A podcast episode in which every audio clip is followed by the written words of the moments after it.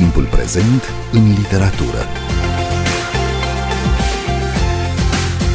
Bine v-am regăsit! Eu sunt Adela Greceanu și invitatul meu este scriitorul Mircea Cărtărescu. Bun venit la Radio România Cultural! Mulțumesc, Adela, că m-ai invitat din nou. Ați scris peste vară o carte de poezie care a și apărut, se numește Nu striga niciodată ajutor este poate o surpriză pentru cititorii dumneavoastră că v-ați întors la versuri după 30 de ani și poate încă o surpriză ar fi registrul în care ați scris această carte.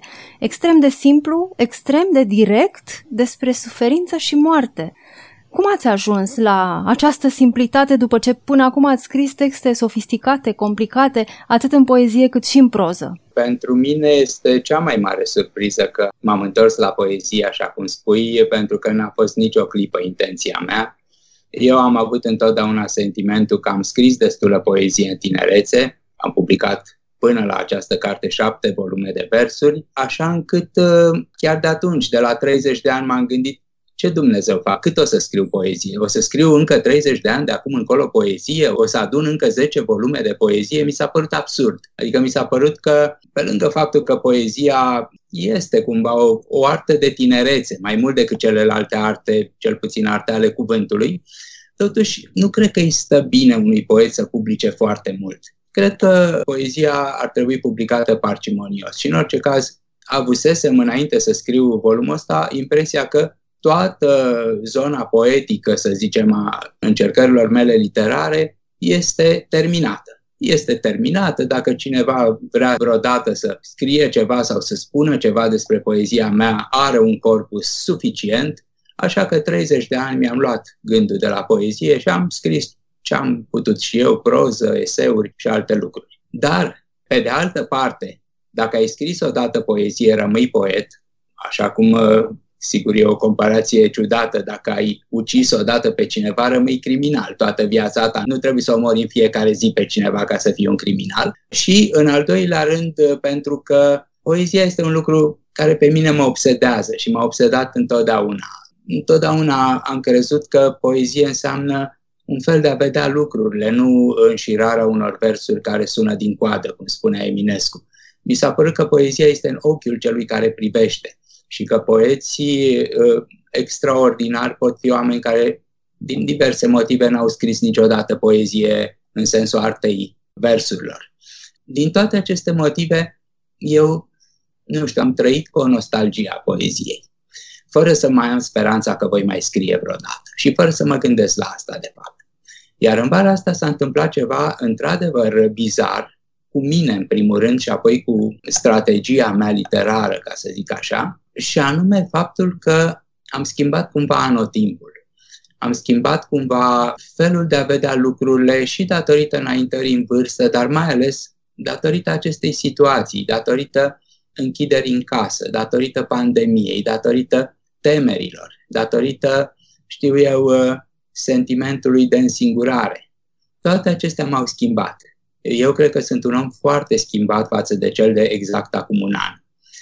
Și în al doilea rând, s-a mai întâmplat ceva. Vezi, întotdeauna adaug și adaug uh, motive pentru scrisul acestui volum, pentru că, într-adevăr, numai în aceste împrejurări foarte complicate, cu lucruri, cu variabile care vin din foarte multe părți, a fost posibil să scriu cartea asta. Deci ceea ce vreau să adaug este că în uh, aprilie, la sfârșitul lui aprilie, m-am îmbolnăvit foarte tare m-am îmbolnăvit rău de tot, cum n-am mai fost sau nu mi-aduc aminte să mai fi fost vreodată.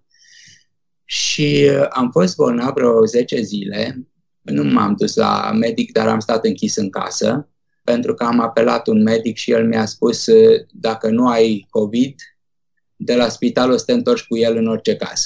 Așa că mai bine stai acasă. Uh, și am stat acasă, însă am simțit, am simțit ceva ce n-am mai simțit niciodată. Am simțit gustul, într-un fel, al sfârșitului. Gustul sfârșitului. Acum știu cum simți, cum simți când toată energia din tine s-a dus. Și anume simți un fel de gust de cărbune, un fel de uscare și, cum să zic, consumare interioară totală, până când dintr-un lemn care e pus pe foc nu mai rămâne decât acea structură de cenușă. Așa m-am simțit eu ca urmare a acestei boli. Nu știu ce a fost. O fi fost uh, boala care ne obsedează acum, o fi fost o, o gripă puternică, nu știu ce a fost. Dar în orice caz, m-am simțit foarte rău. Apoi, după ce aceste simptome s-au atenuat, pur și simplu, timp de câteva zile, m-am așezat la birou ca să nu fac notele mele zilnice în jurnal, așa cum scriu în fiecare zi, și în loc de aceste note zilnice, fără niciun fel de premeditare din partea mea, am început să scriu poeme. Am început să scriu poezii spre uriașa mea surprindere, însă nu m-am putut opri. Și acest demers de a scrie poezii era cumva și din punctul meu de vedere monstruos. Eu sunt o ființă rațională, nu sunt un apucat sau mai știu eu ce. A fost monstruos. Prima dată când m-am așezat să scriu poezie, am scris 20 de poezii, una după alta, timp de 4 ore. Deci am stat și am scris uitând complet de mine și de tot, tot restul uh, din jurul meu. A doua zi am scris 7 poezii. A treia zi am scris vreo 18. Deci era ceva intolerabil și din punctul meu de vedere. Era un fel de explozie din aceasta sau implozie, cum vrei să spui, de poezie în sensul versurilor, scrierii de versuri, așa cum mie nu mi s-a întâmplat niciodată. Acest uh, fenomen, sau cum să-i zicem, a continuat timp de vreo săptămână, în care am scris o cantitate mare de versuri. Și apoi m-am oprit pentru că versurile astea mi inundau jurnalul. Jurnalul meu nu era făcut pentru versuri, eu nu scriam versuri în jurnal. Și atunci m-am gândit ce naiba fac. Ce fac? Eu în public jurnalele, nu o să pot să scot toată această aluviune poetică în jurnalele mele. Și atunci m-am oprit, o zi mi-am interzis, aproape că m-am legat uh, fedeleș uh, într-o cămașă de forță ca să nu mai scriu, n-am scris, iar ziua următoare am fost mult mai uh, lucid, mi-am recitit textele, am văzut că nu era nimic în ele, de fapt, era numai un impuls interior. Și m-am gândit, stai puțin, asta trebuie să fie așa, ca apa aia murdară care vine pe o țeavă, pe un robinet, după ce n-ai folosit țeava foarte multă vreme mai întâi vine o apă murdară, cu rugină, cu tot felul de mizerii pe ea și mi-am dat seama că trebuie să scap de ea. Și atunci am rupt toate aceste pagini. E prima dată în, din 73, nu știu câți ani sunt de când scriu jurnal, prima dată când am rupt niște pagini din el. A fost ca și când mi-aș fi rupt niște degete. A fost ceva foarte, foarte neplăcut pentru mine, dar le-am rupt și le-am aruncat. Le-am rupt în bucăți și le-am aruncat. Deci ele nu mai există. Și apoi pentru că tot aveam impulsul ăsta de a scrie, m-am gândit, hai să, să scriu pe computer ca să păstrez lucrurile și ca un fel de mărturie a unei epoci total anormale, din toate punctele de vedere. Și am început să scriu și uh, să recitez tot timpul ceea ce scriam și să mă controlez. N-am mai avut aceste izbucniri necontrolate, ci am încercat să fac, cum spunea Dali, să folosesc o metodă paranoic critică. Ei, am zis să fie și critică. Și am început să scriu câte o poezie, două pe zi, nu mai mult, până au început să se adune. Au început să se adune, am ajuns la 30, la 50 și atunci m-am gândit la 100 mă opresc. Mă opresc la 100 de poezii, nu scriu mai departe, orice s-ar întâmpla. Și când am scris ultima poezie, a suta poezie, m-am oprit și n-am mai scris. Am scris doar două luni, în uh, iunie și iulie. Iar apoi în august m-am oprit. Și ăsta e volumul. N-am schimbat nimic, n-am șters nimic, n-am prelucrat nimic, poeziile le-am amestecat întâmplător, deci ele n-au nicio ordine în volum, sunt amestecate absolut întâmplător. Fiecare cititor e liber să-și creeze ordinea lui, firește, pe care o dorește. Dar aceasta este povestea foarte, foarte ciudată și neașteptată pentru mine a acestei cărți. Eu n-am avut control asupra ei. Poeziile, chiar cu metoda mea critică până la urmă, s-au făcut ele singure, cum au vrut să se facă ce a ieșit uh, nu mai sunt eu uh, cel care să spună, ci cei în mâinile cărora ajunge cartea asta. E o carte take it or leave it. Fiecare este îndreptățit să îi placă, să nu-i placă, să o aprecieze, să nu aprecieze. Eu am lăsat-o în lume, cum dai drumul unui porumbel. Sper să nu fie un porumbel călător și să se întoarcă la mine fără nicio creangă de măslin în cioc. Până la urmă, deci este o carte de-a mea, una peste multe altele și nu-i doresc decât să, să ajute oamenii, pentru că Eu am avut foarte mare nevoie de ajutor, am strigat ajutor în toată perioada asta și sper ca această carte să mai uh, aline puțin uh, oamenii în distresul în care trăiesc astăzi povestea nașterii acestei cărți și prima ei parte, acea scriere în transă, poate, a 20 de poezii odată, mi-a amintit de, de experiența lui Fernando Psoa, care povestește într-o scrisoare cum a scris primele 30 și ceva de poeme ale lui Alberto Caero dintr-un foc, așa, în picioare la o comodă înaltă. Nu știu dacă se poate face comparația asta, dar oare ce mecanisme se declanșează când se întâmplă asemenea lucruri bizare? Eu nu, nu cunosc opera lui Pessoa spre rușinea mea, n-am uh, apucat să-l citesc sistematic pe mulți Pessoa care există de fapt, dar uh, o să fac o dată acest efort de obicei. Eu încerc să citesc cât mai mult dintr-un autor. Acum am fost într-o fază bolan, eu i-am citit foarte multe cărți deodată, o să mă apuc tot la fel și de Pessoa. Acum, nu, nu vreau să intru într-o mare sofisticare intelectuală, fiindcă nu este cazul, dar firește că poezia ea te alege pe tine, nu o alegi tu pe ea. Ea corespunde unor energii interioare incontrolabile. Ea are rațiunile ei de a fi. Ea își alege forma ei, își alege momentul în care apare, își alege, firește, portalul, adică autorul prin care vine în lume. Până la urmă este ca un copilaj care se formează în pântecul unei mame și care, la un moment dat, când și-a terminat toată această recursivitate de origami, alege clipa când să iasă în lume, când este făcut pentru asta. Prin urmare, nu ne scriem noi poemele conștient, ele se scriu, se scriu în mintea noastră mai întâi. Firește, nu se scriu așa cum sunt pe hârtie, ci se scriu ca un câmp poetic, ca un nor, ca un nor poetic uh, care are toate trăsăturile poeziei, înainte să apară pe hârtie, înainte să iasă dintr-o tastatură sau dintr-un X pe hârtie. Ce aș vrea eu să spun este că, într-un fel, am alt sentiment față de acest ultim volum decât am pentru toate celelalte cărți ale mele. Am alt sentiment, este un copil ciudat al meu, continuând metafora. Nu seamănă cu ceilalți. Știu eu, ceilalți sunt oarecum normali în câmpul uh, istoriei poeziei românești, în câmpul istoriei literaturii, sunt produse culturale. Acest uh, volum este mai puțin un produs cultural. Aș spune că este, în primul rând, un produs existențial, pentru că înainte creșteam fiecare poem într-un fel de vas petri din cele în care se cresc uh, culturi de microbi, să spunem. Știam că punând îngrășămintele respective, punând uh, substanțe, punând apă, tot ce este necesară noi ființe biologice, ea trebuie neapărat să apară și să crească. Acestea nu sunt așa, nu s-a întâmplat așa cu aceste poeme. Ele sunt scrise fără niciun fel de cunoaștere a literaturii. Ele sunt scrise ca de un debutant, și așa vor și părea foarte multor oameni. Sunt scrise ca de un debutant care își spune inima într-un mod, nu aș spune naiv, dar într-un mod genuin, într-un mod genuin, fără filtre, fără filtre culturale. Eu am ținut foarte tare să spun lucrul acesta și cred că și spun într-un poem. Când ceva te doare foarte tare, nu mai ai timp să faci sofisticării. Dacă te doare cu adevărat, țipi. Nu țipi cu o voce cultivată, ca de cântăreț de operă. Nu faci vocalize când te doare ceva.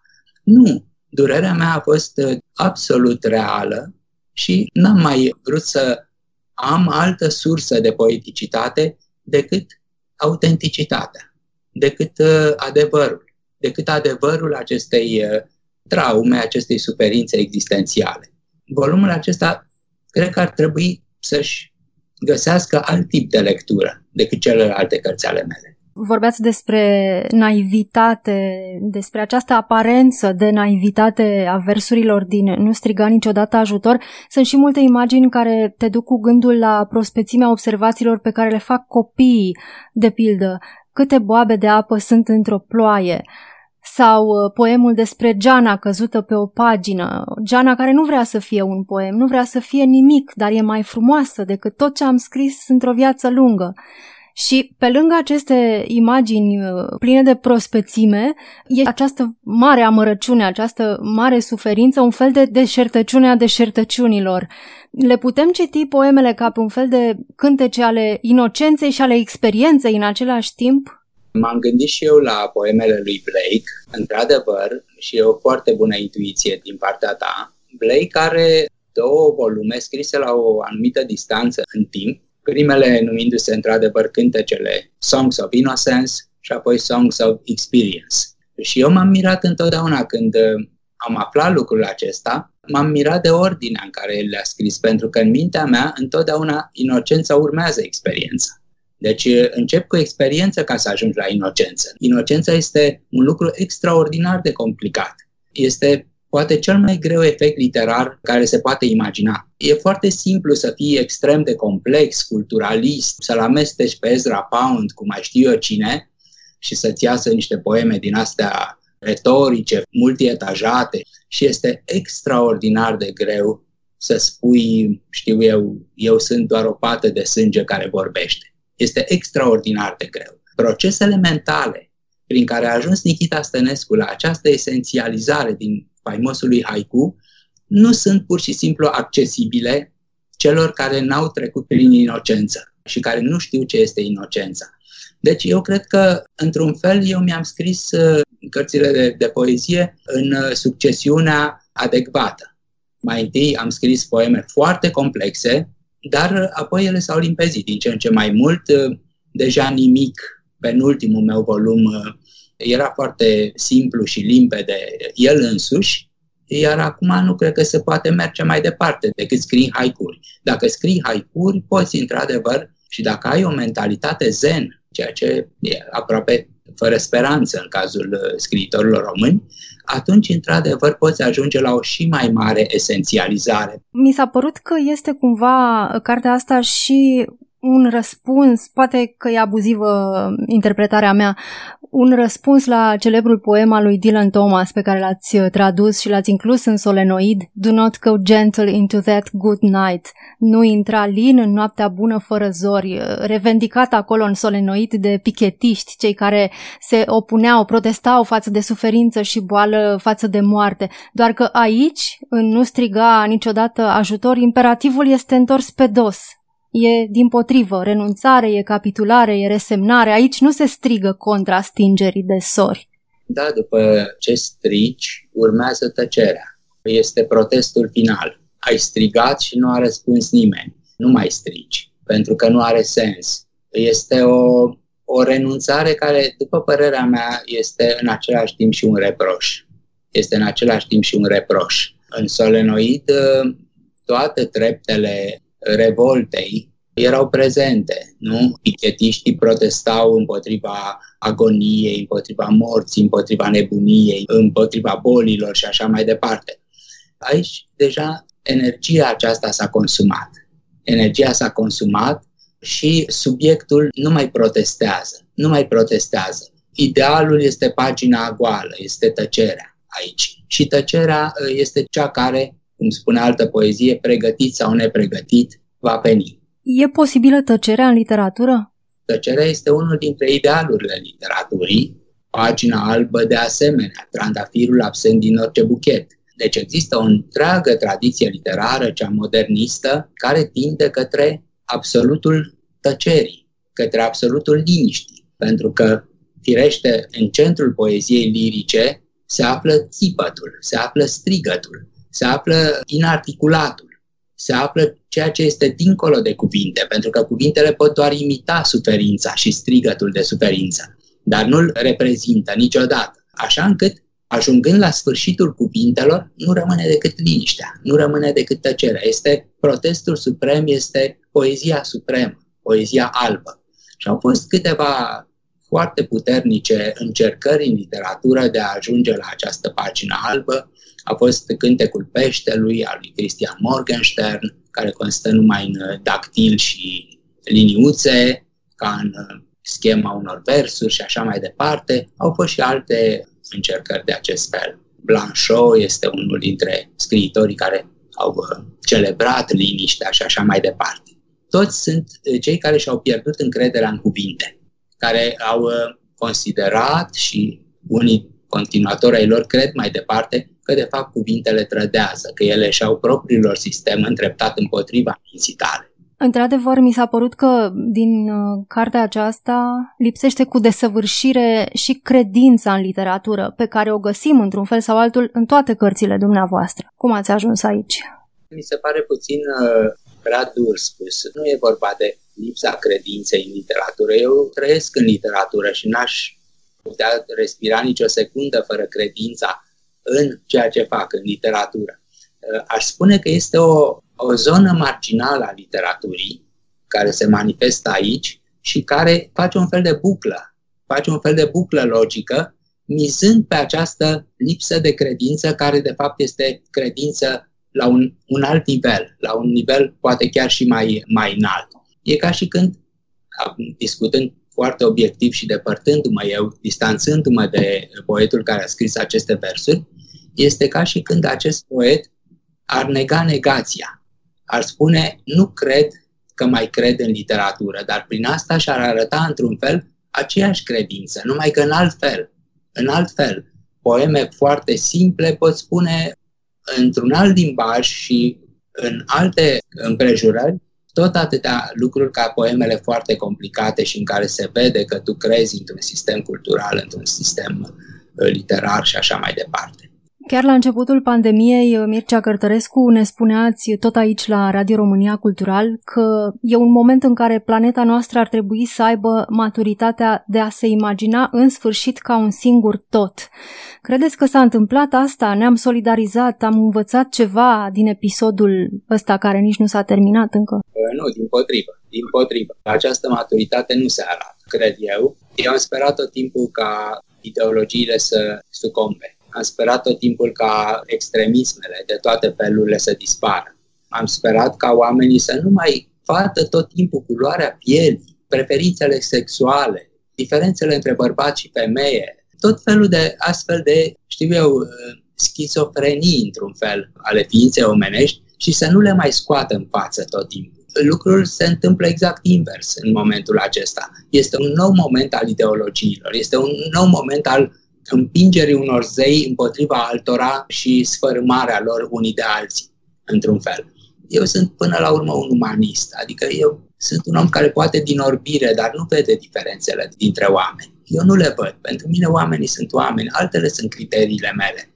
Bunătatea, de pildă, distinge unii oameni de alți oameni. Știu eu, toate lucrurile acestea pozitive pe care orice cultură le acceptă, iubirea, toate lucrurile de felul acesta sunt după părerea mea, mai importante decât toate distințiile acestea și decât războaiele acestea culturale și decât aceste confruntări continue între victime și călăi care devin victime ale victimelor și așa mai departe, până la, până la capăt și la nesfârșit, de fapt. Sigur că toate lucrurile acestea au explicații. Ele au fost exacerbate de condițiile politice din Statele Unite, care s-au pomenit cu un președinte așa cum este, și care nu a conciliat oamenii, ci din potrivă. Pandemia aceasta care a nebunit oamenii, oamenii sunt mai nervoși și mai puțin toleranți în epoca aceasta de teamă generalizată, pentru că nu știm până unde va merge această pandemie și ce va urma după ea. Toată această creștere a sentimentului apocaliptic, aș spune eu, care caracterizează epoca noastră. Mulți nu mai dau pământului mai mult, adică oamenilor care trăiesc mai mult de 100 de ani de existență. Alții sunt mai generoși, spun 250 de ani, să zicem. Dar este un fel de milenarism care se manifestă astăzi. Este un fel de sentiment că, de fapt, suntem pe marginea prăpastiei. Ne așteaptă sfârșitul, ne așteaptă, de fapt, disoluția ca specie, ca o întruchipare a conștiinței în univers. Și acest lucru este extraordinar de apăsător pentru mine. Multă vreme am urmărit toate disputele de pe Facebook, m-am uitat pe Flipboard la situația mondială, la ce se întâmplă în America, la dărâmarea statuilor, la uh, știu eu, uh, abolirea unor cărți din biblioteci pentru că nu mai sunt adecvate cu ideologia actuală și așa mai departe. Încât ajunsesem la un fel de isterie, am fost silit să, să mai îngustez uh, curiozitatea. Eu sunt foarte curios, tot timpul citesc pe internet, mă interesează foarte multe lucruri, dar am fost silit să mă, mă retrag puțin într-o nișă pentru că uh, zgomotul și furia lumii de astăzi mi-au devenit insuportabile. Și totuși există motive de speranță în acest peisaj apocaliptic? Motive de speranță există întotdeauna, pentru că dacă nu am spera, ne-am pune toți cât un ceașap în cap și ne-am duce la cimitir, nu? Cum se zice. Sigur că există motive de speranță și eu cred că nu trebuie să le căutăm foarte departe de noi. Noi suntem niște oameni, noi cei din lumea culturală și literară. Suntem într-un fel niște oameni privilegiați și poate chiar fericiți pentru că speranța e lângă noi și speranța este acest strop de frumusețe care mai există în lume. Dacă mai există un strop de frumusețe în lume, dacă mai există candoare, cum am tot discutat, dacă mai există, știu eu, uh, oameni care nu se gândesc numai la răul celorlalți și care pornesc războaie de toate felurile, eu cred că speranța există și, cum se zice, mă rog, sunt truisme, dar și truismele trebuie repetate câteodată, speranța moare ultima iese ultima din cutia Pandorei și uh, ne împinge mai departe. Este acel jet uh, al rachetei care împinge racheta mai departe. Mircea Cărtorescu, vă mulțumesc pentru interviu și pentru mărturisire și mă bucur că am vorbit despre volumul de poezie Nu striga niciodată ajutor apărut uh, în această toamnă la Humanitas. Mulțumesc și eu foarte mult. Eu sunt Adela Greceanu, cu bine, pe curând!